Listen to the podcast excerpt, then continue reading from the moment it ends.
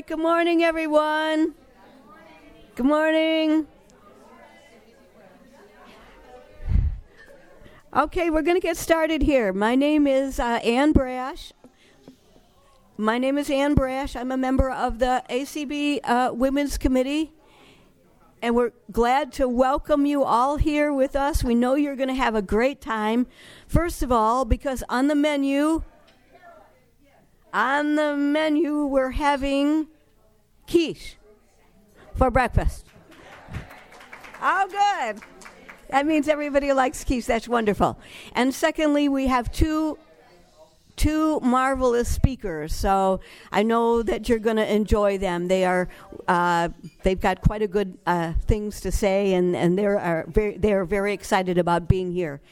Okay, so first of all, let me. Um, introduce uh, the, the, the rest of uh, our women's committee.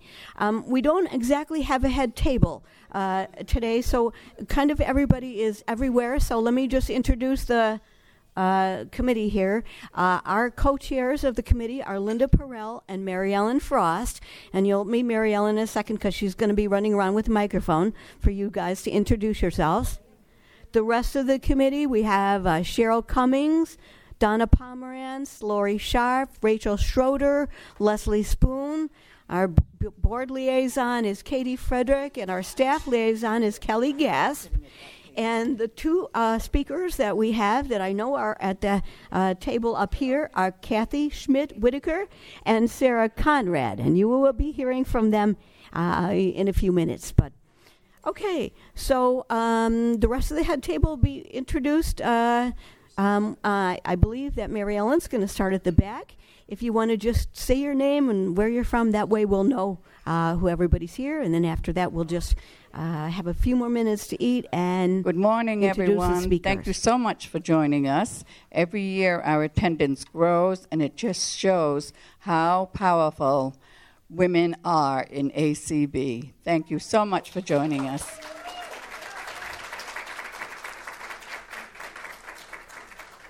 And now I'll pass the mic to our first guest so you can know who she is. Hi, it's Denise Decker from Washington, D.C. I'm an attendee. I'm happy to be here and happy that we're holding this event.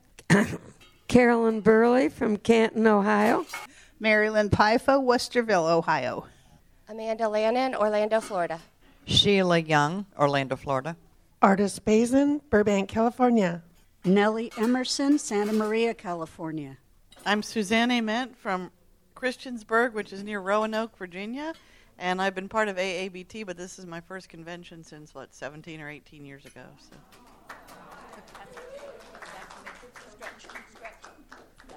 Donna Hepper, Bismarck, North Dakota. Lois Hines, Rochester, New York. Darian Slayton Fleming, Portland, Oregon. Debbie Young from Ringo, Georgia. Rachel Schroeder, Springfield, Illinois. Janet Dickelman, St. Paul, Minnesota. Marcia Farrow, Summerville, Georgia. Jane Lund, Bloomington, Minnesota. Good morning. This is Zelda Gebhardt from Edgeley, North Dakota. Karen Campbell. Judy Jackson, Stuarts Draft, Virginia. Denise Colley, ACB board member, Lacey, Washington. Kathy Gerhart, Poland, Ohio formerly Pennsylvania and West Virginia. Christy Crespin, Highland, California. Tim Miller from Camarillo, California. Margaret Johnson from Paragould, Arkansas. Little Rock, Arkansas.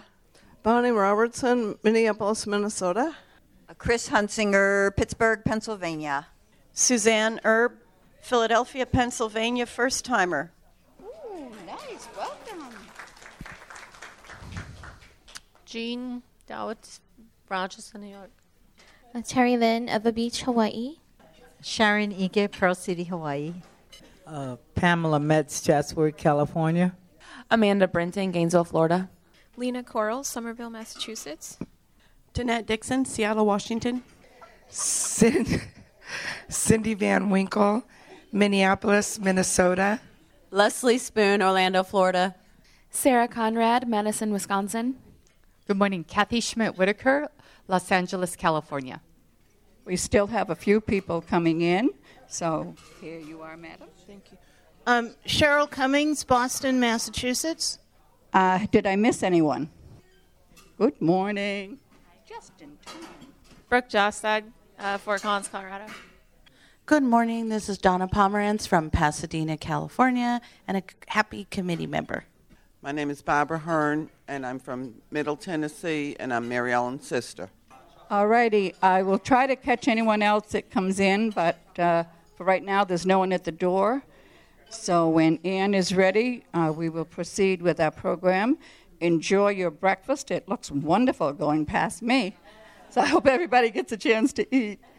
Okay, ladies and gentlemen, we hope you have all gotten your breakfast and that you're enjoying it. How's everybody enjoying breakfast? Yeah. Okay, great. We're going to get started um, so that we have time for both speakers and um, hopefully then maybe time for questions. We have till uh, 8.15, I believe.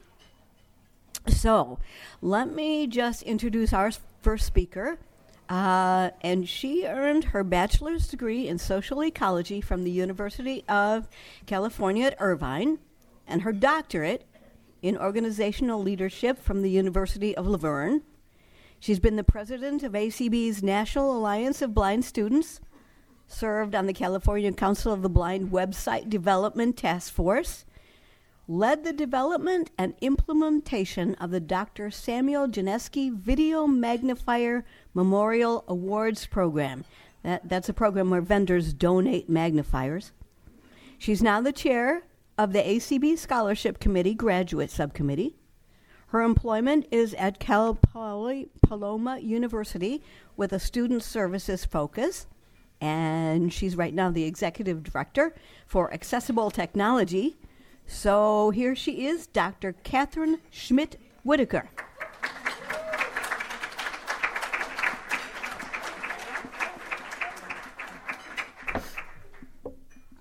Well, we're in our fifth day of the convention. Woo. And I'm, our brains are needing to wake up this morning. So I'd like you to put down anything that you have in your hands. Like you take your fingertips and tap the top of your head. Tap the top of your head, continue tapping, because we're going to wake up our brain.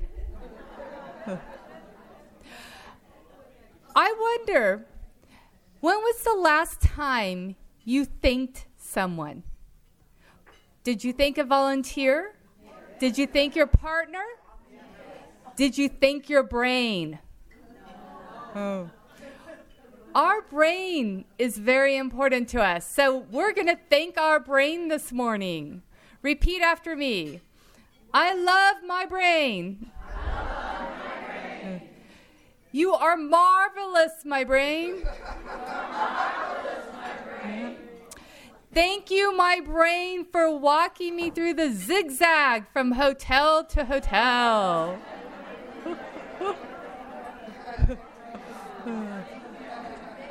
I am grateful for you, my brain.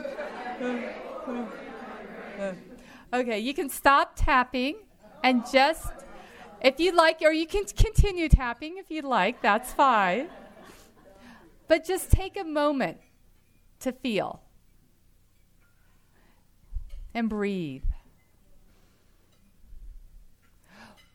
We have the opportunity to give ourselves a treat. That treat is to embrace our vision. I want to share a story with you. When I was a child growing up in elementary school, I was teased a lot. Were you teased as a child? Everybody I know has been teased as a child. It's a struggle. As a, chi- as a child who was born legally blind, I had thick Coke bottle glass rimmed glasses. And I had to hold the paper really close to my eyes to be able to see the print on the page. I had a hard time identifying boys and girls. And so I felt awkward and teased a lot. One summer day when I was 10 years old, my family joined a swim club. And I saw kids swimming back and forth in the pool. And I thought, I, I want to do that. And my sister said, What? Swim back and forth? How boring. I thought, no, how exciting. I love water. I loved swimming, and I had lots of energy. I began as a swimmer, and I remember the first swim meet I participated in. It was a club meet that really wasn't formal. It was to introduce us newbies to the swimming race. I was standing on the block. It was a 25 yard freestyle. The sun was beating down on me. It was a beautiful day. And all I could think about was, I want to get to the end of that 25 yards without breathing. on your marks, beep. Dove into the pool. Remember, kick, kick, kick, stroke, stroke, stroke, don't breathe. Stroke, stroke, stroke, don't breathe. What do you think I felt and said when I got to the end of the pool. and oh, good to breathe. That 25 yards changed my life. That 25 yards, I felt empowered. I felt that I was on an equal playing field with my peers. I could swim just as well as they could. It was amazing. I continued to swim, and I also learned the power of the brain. I also learned the importance of having a goal. My goal was the 25 yard freestyle and completing it. What's your 25 yard experience that has changed your life? In the process, I learned about embracing my vision. I'm not talking about sight, I'm talking about purpose. We can create our own vision, whether it's small or large. To do that, there are three components that are important to me. First is the mindset, goals, and taking action. Mindset, creating the space and the belief in ourselves is important. Remember the tapping I had you do? We're creating space when we tap or participate in meditation or yoga or exercise or even sitting by a babbling brook that is an opportunity for our brain to connect and to realize the potential. As a swimmer, at the beginning of each season, we were asked to identify what is it that you want to accomplish this season. Think beyond the comfort zone and push yourself. Having the ability to be present with mind enables you to have that experience. I swam competitively at the local level, high school, and then also with the uh, International Games for the Disabled, which is now known as the Paralympics. It was an exciting time it was also an opportunity for me to learn a lot about myself and the power of positive thinking, as well as setting goals and taking action. In addition to mindset, the goal setting is important. I remember as a, as setting the goal for swimming that I would set what I believed was maybe a slightly unattainable goal. But I always kept my, that picture in my mind and that goal and knew that each swim swim workout that I had was contributing to building to reaching that goal. Likewise, working at the university in student services, I decided I wanted to move into administration. And in order to do that, I learned that I would probably need a doctorate. It would help me to gain that opportunity, that uh, the ability to move into different fields. To earn a doctorate takes a lot of perseverance and resiliency. I learned that taking baby steps to reach my goal, the ultimate goal of earning a doctorate, was really critical. I worked full time as well as attended the doctoral program full time. When I got home from work in the evening, I was tired. And I said, Oh, I don't know if I want to study tonight. But my brain, I had a choice. That choice enabled me to move forward. I would say to myself, I know you're tired, but you also can spend a half an hour working on the baby step, whether it was reading an article, providing a uh, appropriate source citation, or working on rewriting another paragraph. If I worked on one baby step during the half an hour, and if I still was too tired, I told myself I could stop. The fact I gave myself a choice enabled my brain to feel like it would uh, it was capable of moving forward. Oftentimes, I would start, and actually, I would be well on my way to continuing to work after that half an hour because I was already in the motion. And that leads me to the third area taking, uh, take action. So you heard the saying a body in motion stays in motion, a body at rest stays at rest. Well, I believe in that wholeheartedly. Sometimes it's that jump start that you need. That giving myself that choice to take a baby step for half an hour was my jump start to taking action and staying in motion. I encourage you to think about what is your jump start to getting yourself in motion.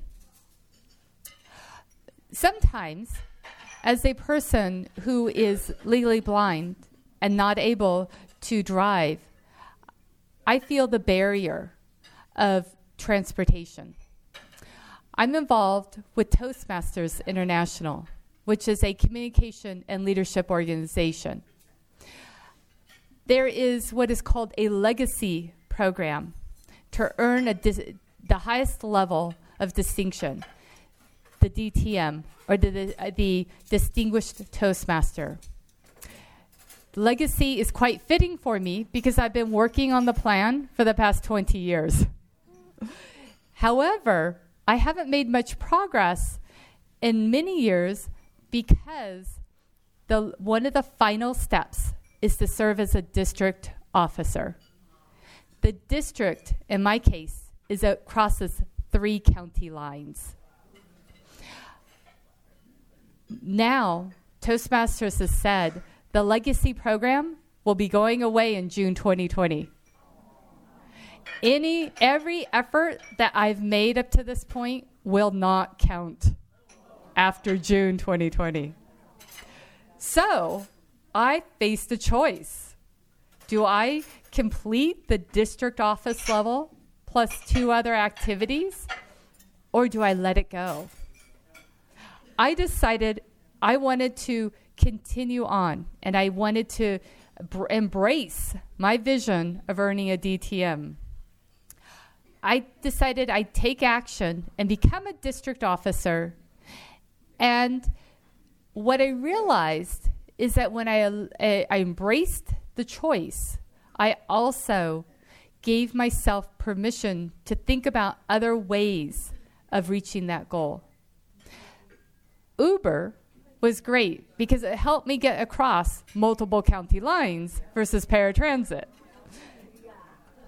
Also, I realized that I could, you know, contact other Toastmasters and say, "Oh, are you going to this event, uh, this contest? Are you going to this club meeting? Can we carpool?" So reaching out a little bit more. I also developed friendships with some people in different clubs that actually wound up offering to provide uh, to carpool together. These opportunities that I was able to take advantage of also increased my friendship with others. I am happy to say that last year I was able to serve in a district role and completed that role in June 2019.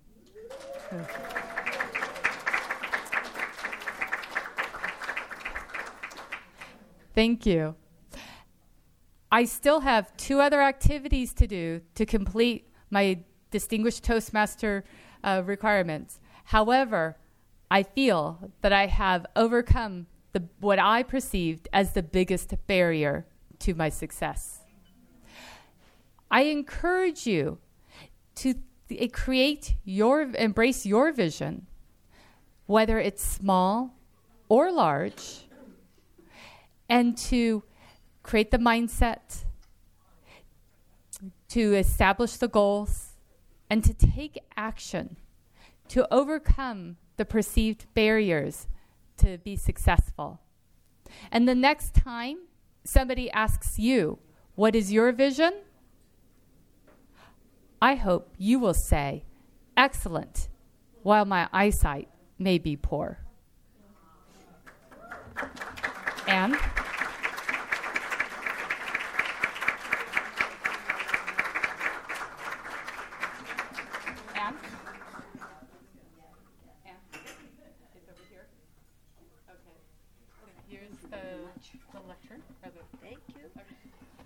Thank you very much, Kathy. Thank you.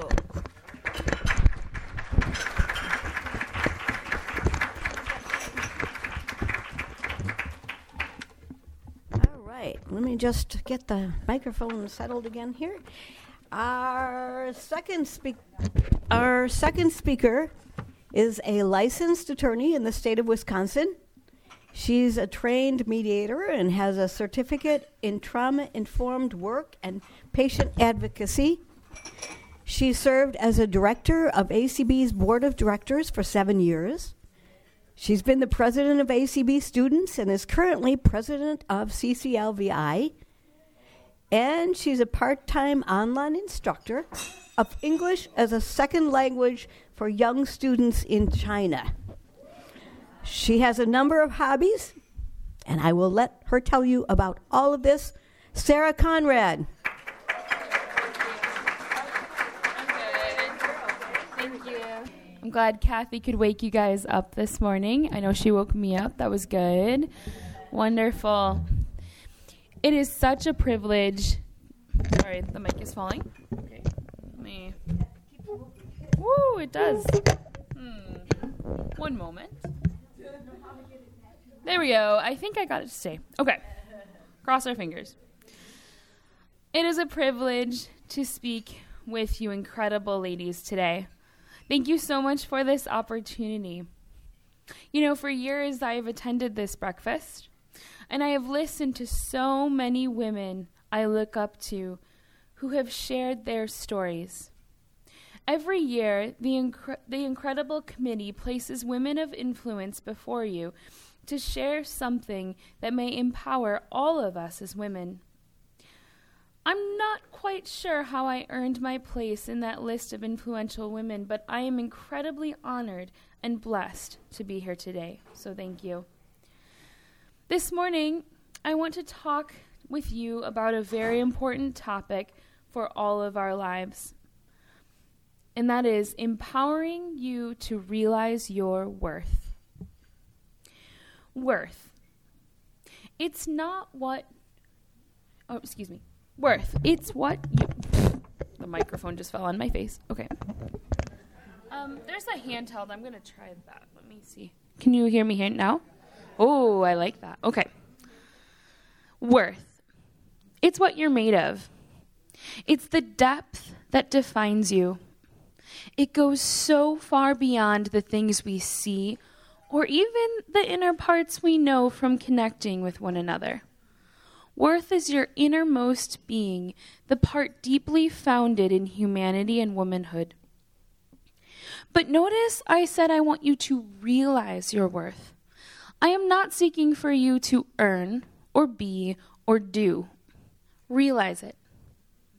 See it, sense it, taste it, grasp it. Your worth is already there. Your worth has nothing to do with other people, mistakes, or circumstances. Your worth is not increased or reduced by others or the difficult things you experience in life. So, where is your worth found? Well, it's found in many places, but here's two that I, I think are important for us to talk about today. First of all, your worth is found in grace. We live we all live with the deepest, most innermost grace that sustains us. Whether you believe, as I do, that this grace comes from God, or whether you believe this grace is simply a part of humanity, this grace is at the root of people and as women. This grace means there is nothing you could do or go through that could take away your worth. This grace means that no matter what, there is always another option, there is always a way out, there is always hope and resilience because this grace that is so deeply known by all human beings sustains you. Women have incredible pressure to perform. You all know that. Whether in the role of mother or wife or coworker or friend or executive or something else, we carry a lot of roles and wear a lot of hats. We carry the weight of our families, our friends, our colleagues, and sometimes even our world on our shoulders. We feel deeply. We wish to solve problems for the people we love and the world we live in. But we can't always fix it. And that's where grace comes in. Grace says it's okay not to finish every small race in life. Grace says it's okay not to be number one or solve every puzzle on our own. Grace sustains our worth. A second place where worth is found is in having a unique story. And as I said, I've always been so impressed by the women who stand here and share their stories each and every one of us has a unique story. As the influential women, of ACB have stood here before you in years past, sharing their stories, I stand here to remind you that you have your own story. It might not feel big, it might not feel significant, but it is because it's you. It's your story of realizing your worth. It's your story of struggle and grace and resilience, whether you finished a challenge or are in the middle of it right now or about to begin. And I would not be able to empower you as much without sharing my story, or at least a piece of it today. This is not the easiest thing to do, I'll admit, but it is made far easier knowing that all of you have stories that can be shared and should be shared. If I can empower even just one of you to think about your story and share it someday at your own time and your own pace, well, that's my goal. As many of you know, I grew up as a cancer patient. My brain tumor caused my vision loss, along with epilepsy and other health problems. But I, I grew up in a seemingly normal life, or at least as normal as possible. I had two loving parents who are still married today. I had a wonderful older brother. That's hard to admit. Uh, nobody tell him. Although he drove me nuts at times, he was still the best big brother a girl could ever ask for. I was best friends with my grandparents still am with my grandma, and was very well accepted in social circles. Although, yes, I too was teased like everyone else. But when I got to college, everything changed. I thought I had been through the hardest parts of my life. I had beaten cancer, for goodness sakes. But my sophomore year of college, I experienced something that didn't just challenge me, it ripped the core of my innermost being, and I lost sight of my worth. I went on a date with someone I knew very well, and by the end of the night, I was date raped. I won't go into details, but I will share that I was drugged and raped in my dorm room, mainly because I refused his sexual advances prior to the rape. I my no did not mean no that night. So I thought I lost my worth. See, I, I bottled up that night and hid it away. And after consult, see, after consulting with a detective and counselor, who both blew me off and said it was my word against his, I hid it away. The justice system, my school, and the few people I told failed me. And I thought hiding it away would be better because I could move on. And I kind of did. I moved on to finish undergrad and went to law school. But somewhere along the way, it festered it grew and it exploded into most of my adult life years where I thought I lost my worth. I started questioning my decisions that night and every night. Was my skirt too short? Did I flirt too much? Was it my fault for going out with him? Now, let me be clear. There is nothing anyone can do that justifies sexual assault or abuse.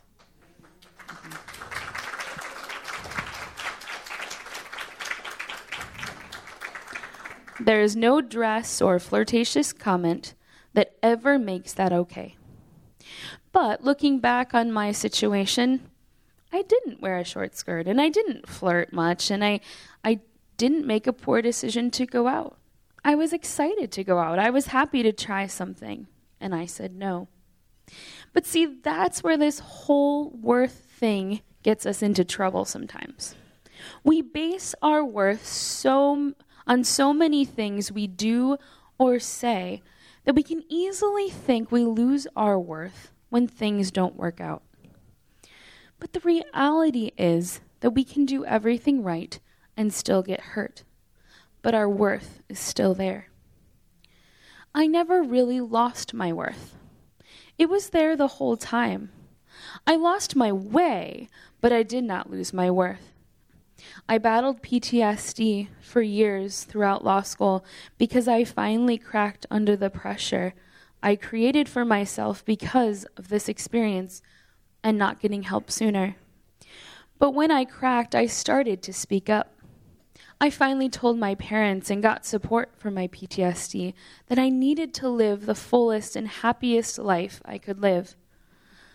And in doing so, I realized my worth. I realized that I was still the same important person I was before that night in my sophomore year. And I was even stronger because of what I went through. I realized that I had purpose beyond what I experienced. As I close, I want to share um, some of the um, ways uh, that you can sort of find your worth again. Remember, it's there but you need to look for it. And if I, I can empower you to even use one of these tools, then I'm very happy. One way is that you can recognize that this is a daily gig. You must realize your worth every day, and sometimes even more than that. The world is going to challenge your sense of worth. You must fight back every time. Now, that may sound exhausting, so let me get to number two. You don't have to do it alone. Find people who recognize your worth for and with you. Surround yourself with those people. If you are at a place where this seems too hard, it probably is too hard to do it on your own. So find people who show you your worth for and with you. A third way is to fake it till you make it. It's true. I remember learning this whole concept of reframing my thinking And I went, Are you kidding? This idea that I could change my thoughts to something maybe I didn't actually believe about myself, but I wanted to believe about myself. Whoa, that shocked my brain. But reframing your thoughts turns the negative thoughts about yourself into positive ones. You can reframe your thoughts, and eventually you believe those truths about yourself and not the lies that you tell yourself.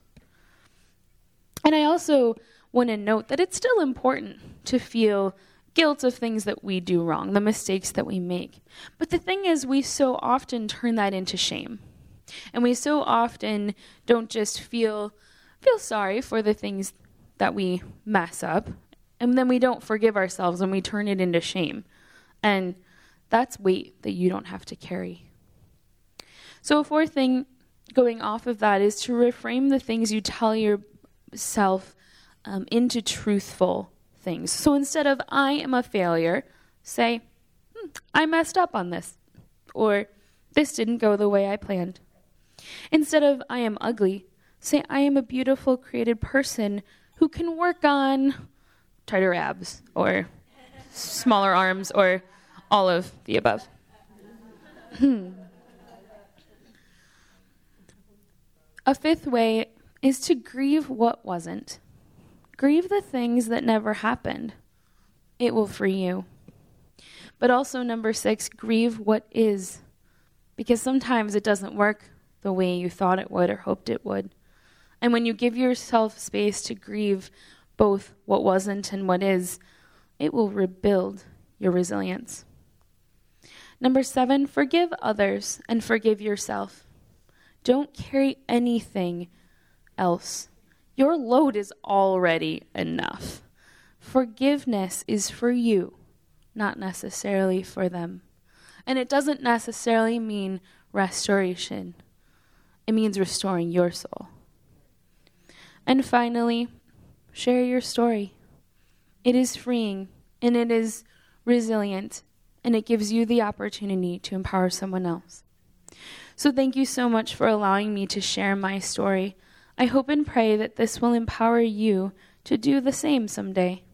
You matter. You are worth it. You are worthy. Thank you.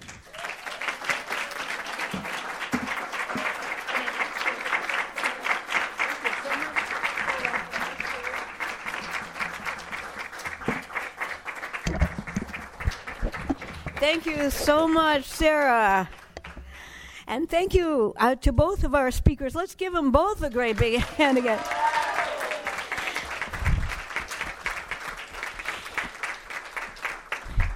This is this is just great. It is uh, eight o'clock. We do have um, some time for questions. Um, if anybody has any, we could what we could probably do is have both of them uh, come back up here, and we can have about maybe uh, ten minutes for questions if anyone has any. Kathy and Sarah, thank you so much for sharing your stories, and they are so powerful, and you are awesome women. Is there any way we can get a text of your speeches? I really like your steps, and um, I want to share them with the patients that I work with at Patton State Hospital in California.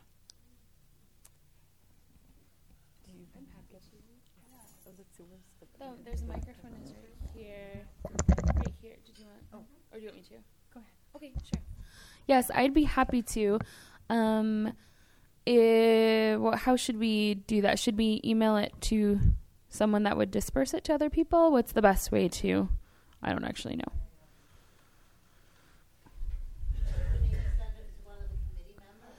Yes. Mail it to Mary Ellen. Yeah, I think I have your contact info. I will I will send it to Mary Ellen and she can disperse mine and Kathy, can you? Actually, uh, I have not wrote my speech out. Uh, I uh, I uh, can write out uh, some of it and I can make it available. G- uh, good morning. I have a question for Sarah. Um, this is Pam Metz. As I am very much a loner People think I'm not, but I'm not. I, am. So, how do I go about letting people in enough to understand who I am and what I, because I understand, I know my own self worth. Mm-hmm. But people think because I'm a learner, a lo- learner, Lord Jesus, I am tired, a loner, that I don't allow people in. How do I go about doing that? Well, um, first, I would say it's your choice whether you let people in. And, um, you know, I, I think um, if you are comfortable with your worth, you don't necessarily have to let people in that you don't want to let in. I mean, it's your choice. Um, but I do think having, you know, at least some um, aspect of community is really important because um, even if you know your self worth now, uh, I think it's easy to lose that from time to time and it might surprise you.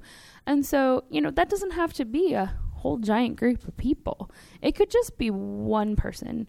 And it doesn't necessarily have to be um, a family member or a friend. It could be a counselor. It could be just just someone. I, I think having that community and that sort of um, backup for when life uh, makes us crazy. I think um, I think that's very valuable. Good morning, Kathy and Sarah. This is Judy Jackson. Kathy, I want to thank you for sharing um, that empowerment. I too was a swimmer, and and you're absolutely right. That feeling of empowerment when you can do something on the same playing field. Excuse me, I swallowed wrong a little bit ago, and I was coughing a lot. um, but that's that's so true, and um, thank you so much for for sharing that and and vocalizing what I've thought uh, for a long time. Sarah, I can't thank you enough for being so vulnerable and sharing your story that I know had to be immensely difficult to get to the place where you could share it as eloquently um, as you did and, and absolutely with such grace. Thank you for that. And, and thank you for being so vulnerable to us this morning. Mary Lynn from Ohio. A question for Sarah. With all that has been in the news later about women who have had experiences like yours, what was your decision on whether you took action or chose not to for the person who did assault you? Yeah, that's a really good question. Um, well, I stand by the belief that is always the survivor's choice as to whether or not to report. Um, I, yeah, I, I think a lot of people would challenge that, but you know, when you're in, you know, a, a, that point of of being traumatized and, um, you know, you you just can't judge that. And and you you can't um, we can't judge where that person is at. And you know a lot of us know about the criminal justice system and that it doesn't support survivors very well. And and i i completely empathize with those who don't report um, i i did report but it got blew off. And you know i i just think that and i didn't push it further because i was 19 and scared and didn't want to open things up and didn't want to have to testify against someone. And i mean it's terrifying. And i i do want to empower women to report if they if they can if they have that capacity if they feel you know that that would help them. But it's about their journey it's about what makes them the most resilient and for some women that means to report and for others it doesn't I have a question. Oh, wow. I held my hand up and the mic was put in it. I didn't see her. Um, Sarah, that your speech was incredible. You should take it on the road. um, so, uh, on the subject of um, reporting, um, Sarah, do you think that your blindness is one of the reasons that they blew you off? I think there's a lot of um, misconceptions in our world that make people with disabilities and people who are blind um, portrayed as not credible witnesses. And it's um, and, and and we can't describe often we can't describe the people who assault us, And um, so we, when we feel the weakest, is when we need to um, advocate for ourselves. Mm-hmm. So, how would you advise people to go about convincing the authorities that we're credible witnesses? Um, so I would say in my situation, I don't think it was because of my visual impairment because I, I did know the person, so I definitely knew who it was. But um, I I think it's a huge problem. Um, as an attorney, I know it's a huge problem. You know, when we're choosing witnesses, we want someone who can talk about what they saw. I mean, it's just it's a lot easier to convince, say, a judge or a jury um, when you have that. But I I think there's great value in in um, talking about our other senses. I mean, we can hear, we can feel, like we know, you know, who people are, and I think um, I think it's an unfortunate part of our criminal justice system that we don't uh, that we put so much emphasis on sight. Um, but I think the more that we educate um, about how we um, get information, uh, the better. Because I, I don't think that um, someone who is blind um, has any less information in that situation than someone who's sighted. Sarah and Kathy, um, this is uh, Donna from Pasadena. And, um, you know, Sarah, again, I thank you for sharing your story. And I know there are a number of women in here, as was shared by both, who have their story. Um, as a survivor uh, myself, um, you know, the system is is definitely uh, sometimes not in our favor. Um, the question to report, not to report, to continue forward. Um, know that regardless of what happens, um, we all take different roads through that journey. And it's all okay because we're all here today. Um, and you know, again, both of you, thank you so very much um, for sharing part of your journey with each of us. And uh, everything definitely makes us stronger and the people that we are today. And I want to thank all my sisters in this room for being here every year. We all share at different tables. And I hope that this never goes away. Thank you.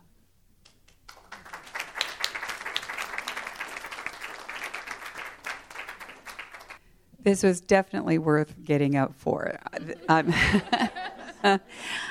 this is Zelda, and and I I just this is a must when I come to convention to come to the Sister Power breakfast. Um, it's always leaves me feeling better and more empowered. So thank you both for sharing. Um, Kathy, I just wanted to ask you, as I I sometimes lose my focus and become kind of um, tunnel vision, so to speak, as far as, as getting something. How did you balance a full time job and and and full time responsibilities as a student? Uh, I know you said that you you did so, um, granting yourself a little little door out, you know, uh, spending the half an hour or whatever. But maybe you could share just a little bit more uh, about your focus and, and goal setting or whatever it, it was that, that empowered you to do that. Sure. So, my husband says I had an affair with my computer.